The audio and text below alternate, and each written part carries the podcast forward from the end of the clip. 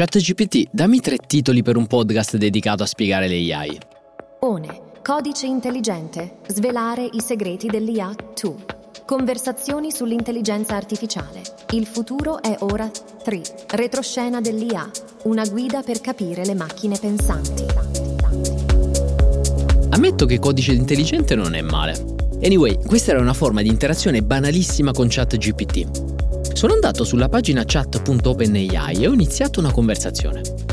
Il testo che ho messo, con una primordiale istruzione, tecnicamente si chiama prompt un prompt è banalmente l'istruzione che dai alla macchina di intelligenza artificiale generativa per ottenere un determinato risultato, per cui è l'input che dai per ottenere un output. Così sembra molto molto semplice, in realtà la differenza sta tutta nella qualità del prompt, su come lo costruisci. Ci sono delle regole in questo senso e quindi la differenza tra wow, ChatGPT mi ha dato delle cose pazzesche come risposta oppure uff, c'è una delusione ogni volta, eh, dipende da quello che scrivi. Federico Favot è uno sceneggiatore che assieme a Jacopo Perfetti tiene dei corsi su come scrivere prompt il più possibile efficaci per prendere il meglio dai chatbot. Quindi se tu vuoi farti restituire qualcosa di preciso, devi scrivere un prompt preciso. Qui gli esempi sono infiniti perché puoi chiedere a queste macchine qualsiasi cosa. Puoi chiedergli di fare uno schema di slide, oppure puoi dirgli genera una tabella che vada dagli anni 2023 al 2033 prevedendo come ad esempio il cambiamento climatico cambierà il mondo intero. Ma magari puoi dirgli prendi questo libro, che ne so, Atomic Habits di James Clear estrai le 10 lezioni più importanti che devo sapere, oppure gli posso dire fammi un elevator pitch per cui spiega in poche parole questo determinato prodotto, o magari vuoi una breve bio per Instagram e quindi metti le tue caratteristiche, le tue skills, tutte le tue particolarità e lui te la restituisce. Puoi fargli addirittura scrivere il codice HTML del suo sito, per cui veramente gli esempi sono letteralmente infiniti e non c'è cosa migliore da fare che testare e anche lasciarsi un po' andare a sbalordire da quello che poi queste macchine possono potenzialmente fare.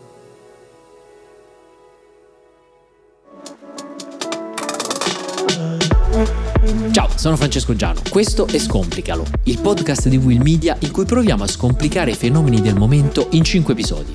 In questa prima stagione supportata da Asso Lombarda cercheremo di capire che cos'è l'AI,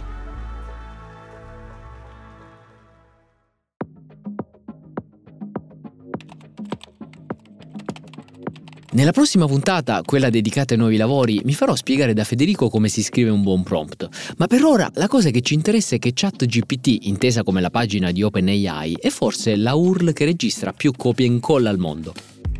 Perché è una pagina web in cui l'esperienza inizia e finisce con un box di testo.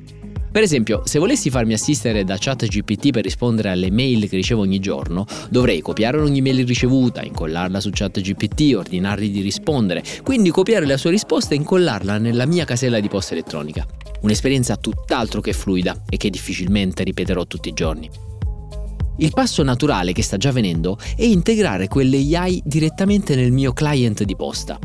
Ecco, l'AI generativa invaderà la mia quotidianità quando non la vedrò più, perché si integrerà con le piattaforme che già uso. Il mio client di posta Spark, il mio software di management personale come Notion, Google Doc, Calendar, Bing. Ed è su questo terreno che si sta combattendo la più grande guerra tecnologica degli ultimi anni, come mi ha spiegato Jacopo Tagliabue. Allenare questi grandi modelli eh, è una cosa costosissima e che solo pochissime aziende al mondo possono fare. È una questione non solo di denaro, ma è una questione di disposizione di hardware, è una questione di disposizione di, di talento e di persone. Cioè anche se domani, che ne so io, Unicredit comprasse le GPU che ha Google non, non avrebbe nessuna persona che è neanche lontanamente in grado di concettualizzare questo problema. Quindi queste aziende sono le solite 5. Jacopo sta parlando delle GAFAM, acronimo delle loro iniziali. Sono le 5 aziende che dominano la tecnologia occidentale Google, ora Alphabet, Amazon, Facebook, ora Meta, Apple e Microsoft. Tutte assieme nel 2021 hanno realizzato un fatturato di 1400 miliardi, praticamente la tredicesima economia mondiale sono tutte in 50 km quadri in California e fondamentalmente fanno la loro partita e gli altri fondamentalmente guardano. Sono quelli che hanno la distribuzione, hanno i dati, hanno la computazione, hanno il talento e hanno la mentalità per fare questa cosa. E questo sarebbe molto triste, però l'abbiamo già visto succedere negli ultimi dieci anni con l'AI precedente al deep learning, fondamentalmente. E che tutte le persone che alla fine sono, insomma, hanno fatto davvero cambiamenti su larga scala dell'AI sono Netflix con il suo sistema di raccomandazioni per i film, sono Amazon con la sua logistica intelligente, Google uh, con il suo Google Assistant Assistant. Adesso le GAFAM sono pronte a sfidarsi nella guerra per portare le AI nella nostra quotidianità, attraverso i sistemi di ricerca, la generazione di contenuti e il miglioramento dei prodotti che già usiamo. Jonathan Ma è un ingegnere della Silicon Valley. Su YouTube narra il retroscena del mondo tech a 2 milioni di iscritti. Recentemente ha raccontato la guerra per le AI come una partita a scacchi tra le due aziende a oggi forse più avanti, Microsoft e Google.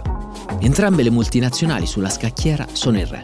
Per chi non gioca a scacchi, il re è il pezzo da far sopravvivere. È il più potente, ma può muoversi soltanto da una casella all'altra, quindi è lento. Allo stesso modo, le GAFAM sono enormi, dotate di molta liquidità, ma lente. Nel tech non vale il detto too big to fail che vale per le altre industrie, ovvero più sei grande, più è improbabile che fallirai. Al contrario, nel tech, più sei grande, più diventi lento, burocratico e incapace di innovare, e quindi rischi di fallire più facilmente. Così il miglior modo per sopravvivere e crescere per giganti come Google, Microsoft o Meta è acquisire le più promettenti start-up in circolazione. Esattamente come il re dipende dagli altri pezzi per sopravvivere, le big tech si affidano ad aziende più piccole ma anche più rapide a innovare. Un po' come il re si affida alla regina, il pezzo più veloce e letale. Ora, la regina di Microsoft è OpenAI. Quella di Google invece è composta da DeepMind e Anthropic, due società all'avanguardia sull'AI. A supporto della regina poi il re dispone le pedine in prima fila.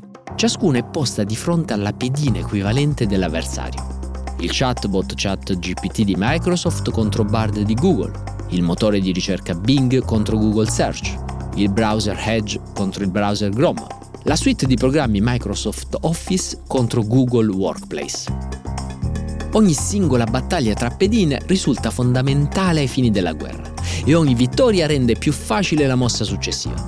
Se il tuo prodotto viene usato da più persone rispetto a quello dell'avversario, allora riceverai più dati e se riceverà più dati potrà addestrarsi e migliorarsi ancora di più. Se migliorerà verrà usato da ancora più persone e potrà fornire un flusso di soldi al re, che a sua volta potrà usarli per finanziare ancora di più la regina e così via, fino a distruggere completamente l'avversario. It's a winner takes all market. Non ci sono pareggi o vittorie di scarto in queste guerre. Il vincitore prende tutto. Ricordate le parole di Jacopo? A proposito di Microsoft che per la prima volta dopo tanti anni avanti in una corsa tecnologica, questo è il primo momento da cui io fondamentalmente sono un adulto in cui Google sta riscorrendo, cioè in cui Google letteralmente non sono i primi della classe. Per la prima volta, capite, il primo della classe che si è presentato comunque non ha fatto i compiti. Ora c'è questa cosa, Microsoft ha un fatturato da 170 miliardi di dollari è appena due terzi di quello da 260 miliardi di Google, ma è molto molto più diversificato. Microsoft guadagna soldi dalla vendita dei suoi software, dal sistema Windows, dai videogiochi, da LinkedIn addirittura. E solo in una piccola percentuale anche dalle inserzioni pubblicitarie che vengono fatte attraverso il suo motore di ricerca Bing, appena il 6% delle entrate totali. Per capirci, le ricerche fatte da Bing sono appena il 3% di quelle fatte ogni giorno nel mondo. E una ricerca ha dimostrato come la parola più cercata su Bing sia proprio Google perché Bing è il motore di ricerca preimpostato sul browser di Microsoft, ma la maggior parte degli utenti lo usa per andare su Google. Google al contrario rappresenta la parte dominante di tutte le entrate dell'azienda Alphabet, l'82%. Tradotto, conseguenza, se Google ha tutto da perdere, visto che punta tutta la sua fortuna sulla ricerca online, Microsoft non ha niente da perdere, proprio perché non ha utenti da perdere. L'azienda fondata da Bill Gates può permettersi di sperimentare molto di più rispetto a Google. Per questo motivo ha deciso di puntare su OpenAI, ci ha investito 10 miliardi di dollari e ha lanciato una nuova versione del suo motore di ricerca Bing. Si tratta di un assistente di ricerca con cui possiamo direttamente chattare per ottenere le risposte che vogliamo. Bing esamina i risultati delle ricerche sul web e ci offre direttamente una risposta sintetica. Posso scegliere un tono creativo, bilanciato o preciso e chiedere al motore di ricerca di formulare la risposta in termini più semplici o dettagliati. Si tratta di un nuovo tipo di interazione che avremo con i motori di ricerca, un'interazione conversazionale. Poco dopo Microsoft ha annunciato Copilot. Ricordate Clippy? Era quella graffetta che compariva ogni volta che aprivamo un programma di Microsoft come Word e ci voleva assistere nella nostra scrittura. Era una figura rimasta impressa eh, in una generazione che si approcciava per la prima volta ai computer e che però non è mai stata realmente usata, diciamocelo, tanto che è stata rimossa nel 2007. Ecco, Copilot sarà la versione AI di Clippy. Sarà un assistente contenuto nelle app di Microsoft che come un copilota ci aiuterà a scrivere documenti Word, mail Outlook, presentazioni PowerPoint. È come se lo spirito di Clippy ritorni in una forma nuova, simbolo della visione che Microsoft ha del nuovo Internet, conversazionale, personale e assistito. E così anche google.com, la pagina più visitata al mondo, sta vivendo il suo cambio più radicale degli ultimi 25 anni. C'è che la nostra esperienza su internet è stata semplice. Aprivamo Google, la nostra finestra sul mondo, digitavamo quello che volevamo sapere e ricevevamo una prima pagina con 10 link di colore blu, che ci avrebbero portato su siti che si suppone avrebbero soddisfatto la nostra ricerca di sapere. Google, chiave di ricerca, sito. Una triangolazione elementare ma efficace. Poi pian piano, se ci pensate, Google ha iniziato a introdurre nuovi elementi grazie all'AI. Già nel 2001, per controllare l'ortografia delle nostre ricerche. Praticamente l'antenato di quel forse intendevi cercare Mattarella anziché Mattarella. Scusi Presidente. Nel 2012 inizia a introdurre due piccole modifiche. Le prime sono le snippet testuali. Sono delle anteprime di testo che vi ritrovate subito dopo una ricerca, più in alto dei link, e che vi sintetizzano la risposta che state cercando senza cliccare alcunché. Il secondo è il Knowledge Graph. È quel box di testo che appare sulla destra della pagina dei risultati e che contiene una serie di informazioni estrapolate e rielaborate da Google stesso sulla base di siti che il motore di ricerca ha visitato per noi. Esempio, se digito quando è nato Marrakesh, mi ritroverò in alto la risposta formulata da Google, 22 maggio 79 per la cronaca. E a destra mi ritroverò una sua piccola bio scritta dall'AI. Marrakesh, pseudonimo di Fabio Bartolo Rizzo, è un rapper italiano.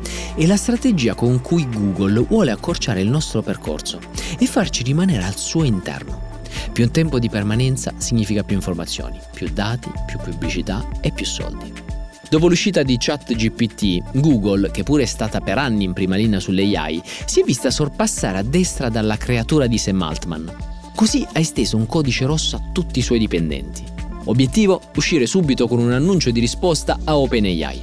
E così, a marzo 2023, Google ha iniziato il rilascio di Bard. Si tratta di un chatbot concorrente di ChatGPT. È in fase di sviluppo da almeno 10 anni, ma è stato tenuto in cantina proprio perché consegnava risultati ancora poco affidabili. L'obiettivo di Bard è quello di Bing e di ogni altro motore di ricerca che verrà. Spingere sempre più in basso i link e accorciare ulteriormente il nostro percorso. Leggere al posto nostro tutte le fonti, incrociare le informazioni e impastarle tutte in un'unica risposta scritta da lui. Trattare link non più come una destinazione, ma come un accessorio i programmi non più come strumenti subordinati alla nostra creatività, ma come partner creativi almeno quanto noi. Qualche settimana dopo il lancio di Bard, infatti, Google annuncia Duet AI for Google Workspace, tradotto l'AI dentro i prodotti di Google. Con un paio di prompt potremo far generare un curriculum in Google Doc, costruire una nuova routine in Sheets e ovviamente farci gestire le mail dall'intelligenza artificiale su Gmail. Ora, Bing, Bard e ChatGPT sono tutt'altro che perfetti e non saremo a elencare qui gli innumerevoli errori raccontati negli ultimi mesi sui giornali. Ma c'è una storia che merita di essere raccontata.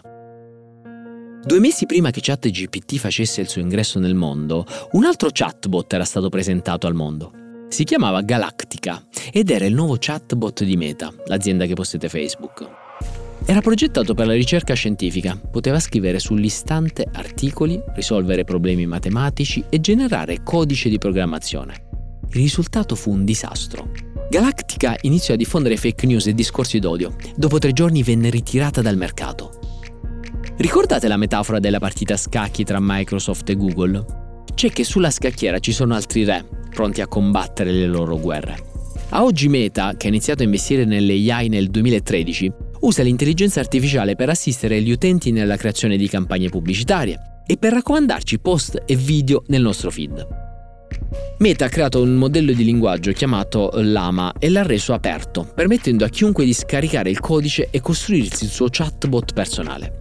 Jacopo mi spiega come oggi la comunità sia spaccata tra chi vuole rendere aperta la tecnologia delle AI e chi no. Quindi c'è c'è questo, oggi c'è questo grande schieramento, no? chi dice che questa tecnologia è troppo importante per essere lasciata nelle mani del pubblico, come l'esempio che spesso si fa, non so quanto a proposito della tecnologia nucleare, no? Cioè l'idea che non esiste un modo in cui voi potete farvi in casa vostra un reattore nucleare, vengono a prendervi e vi mettono in galera, anche se sapeste come si fa. E quelli invece dell'open source, che dicono no, il software e la ricerca scientifica è sempre stato open source in questo campo, e quindi il modo in cui noi progrediremo è il contrario che tenere i modelli chiusi, è avere i modelli a disposizione di tutti, così tutti possiamo ispezionarli, tutti possiamo imparare come funzionano, tutti possiamo in qualche modo farci delle contromisure, no? Quindi adesso vedete questi due schieramenti opposti, quindi ovviamente ognuno fa un po' anche i propri interessi, ovviamente chi ha investito tanto in questa cosa per fare alcune cose tende a dire una cosa, OpenAI, chi ha investito tanto in un'altra cosa tende a dire qualcos'altro, come non so, Hugging Face, piuttosto che Mosaic o altre startup, insomma altre company che invece hanno investito nella comunità open source. Se da una parte Zuckerberg eh, crede che la mossa più furba sia quella di condividere la sua tecnologia AI, dall'altra OpenAI ha alzato una sorta di muro sulla sua tecnologia. OpenAI si chiama OpenAI perché inizialmente doveva essere open e progressivamente adesso è completamente closed, no? Cioè adesso OpenAI in realtà non rilascia più niente. Non solo non hanno rilasciato il modello di ChatGPT, ma c'è il paper con cui è stato presentato ChatGPT è un è un articolo di focus, non è un paper scientifico, cioè non ha nessun valore di nessun tipo per, per, gli addetti ai lavori. Cioè tutti i dettagli sono stati tolti, quindi è impossibile sapere cosa succede. Forse Microsoft per il vantaggio competitivo, forse OpenAI stessa, perché comunque OpenAI stessa col rilascio di ChatGPT ha fatto un sacco di soldi. Per Jacopo, nessuno sa ancora se il mondo delle AI sarà un oligopolio di poche aziende detentrici della tecnologia o se sarà un modello decentralizzato e diffuso. Quindi ci stanno le aziende grandi che fanno la loro partita trainando questi grandi modelli, ma poi questi grandi modelli possono essere rimaneggiati, ritoccati, riusati da aziende più piccole che invece magari fanno applicazioni verticali. Che non so, magari c'è una startup che fa language model per, non so, per le assicurazioni, faccio degli esempi. E quindi magari questo aprirà il, il, campo a nuova, nuova disruption, a nuovi mercati, nuove cose di questo tipo. La giuria è ancora aperta, nessuno sa se il mondo sarà un mondo di un oligopolio di poche aziende che fondamentalmente cattureranno gran parte di questo valore o se invece questo valore sarà distribuito in qualche modo in modo molto più aperto e molto più in qualche modo equo. Sulla scacchiera restano Amazon ed Apple. La prima usa l'AI e il machine learning da anni per le sue raccomandazioni personalizzate di prodotti e per la pubblicità. Adesso spera di portare l'AI nel suo enorme servizio di cloud e nelle recensioni per i prodotti di Amazon. Avete presente quando state valutando di comprare, mettiamo un paio di auricolari? E allora iniziate a leggere tra le centinaia di recensioni postate sotto il prodotto. Ecco, banalmente, presto ci sarà un AI che incrocerà tutte le migliaia di recensioni e ci farà un sommario con tutti i pregi e i difetti del prodotto. Esempio, molti utenti hanno apprezzato la solidità del materiale, la cancellazione del rumore, altri pensano che 100 euro per questi auricolari siano troppi e che la connettività al cellulare spesso lascia a desiderare. Infine c'è Apple. In fondo è un brand di lusso che vende oggetti. Al mondo ci sono 2 miliardi di dispositivi attivi, tra MacBook, iPhone e iPad. L'approccio di Apple è molto semplice e pragmatico, usare l'AI per renderci l'uso dei suoi computer e cellulari il più gradevole possibile. Lo farà attraverso piccoli miglioramenti che possono sembrare superficiali, ma che in realtà nel breve termine rappresenteranno il modo in cui l'AI penetrerà nelle nostre vite. E lo farà nel modo più efficace possibile, ovvero facendocela usare senza vederla. Qualche esempio? L'abilità dell'iPhone di identificare i campi da riempire in un file PDF, di riconoscere le foto del nostro cane e metterle tutte in una cartella, oppure l'introduzione di una nuova tastiera intelligente, che non si limiterà a correggere le parole confrontandosi con un dizionario, ma terrà conto del contesto. Piccolo particolare rivelatorio, nelle presentazioni di queste nuove funzioni, se ci fate caso, i dirigenti Apple non hanno mai usato la parola AI. Loro non vogliono bombardare gli utenti con parole complicate, vogliono concentrarsi a raccontare cosa fa il prodotto, piuttosto che come lo fa. Come vedete ci sono molti attori attorno al tavolo dell'AI.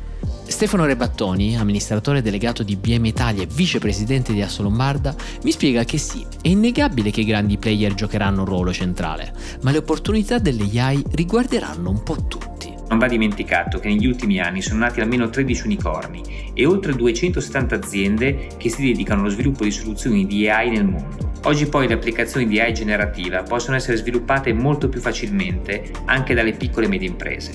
Mentre infatti fino a poco tempo fa l'AI poteva essere uno strumento quasi esclusivo delle grandi aziende, Oggi, grazie alla disponibilità di modelli fondativi, che di fatto sono delle basi per sviluppi personalizzati, vi sono minori barriere all'ingresso in termini di investimento, competenze, tempi e scalabilità.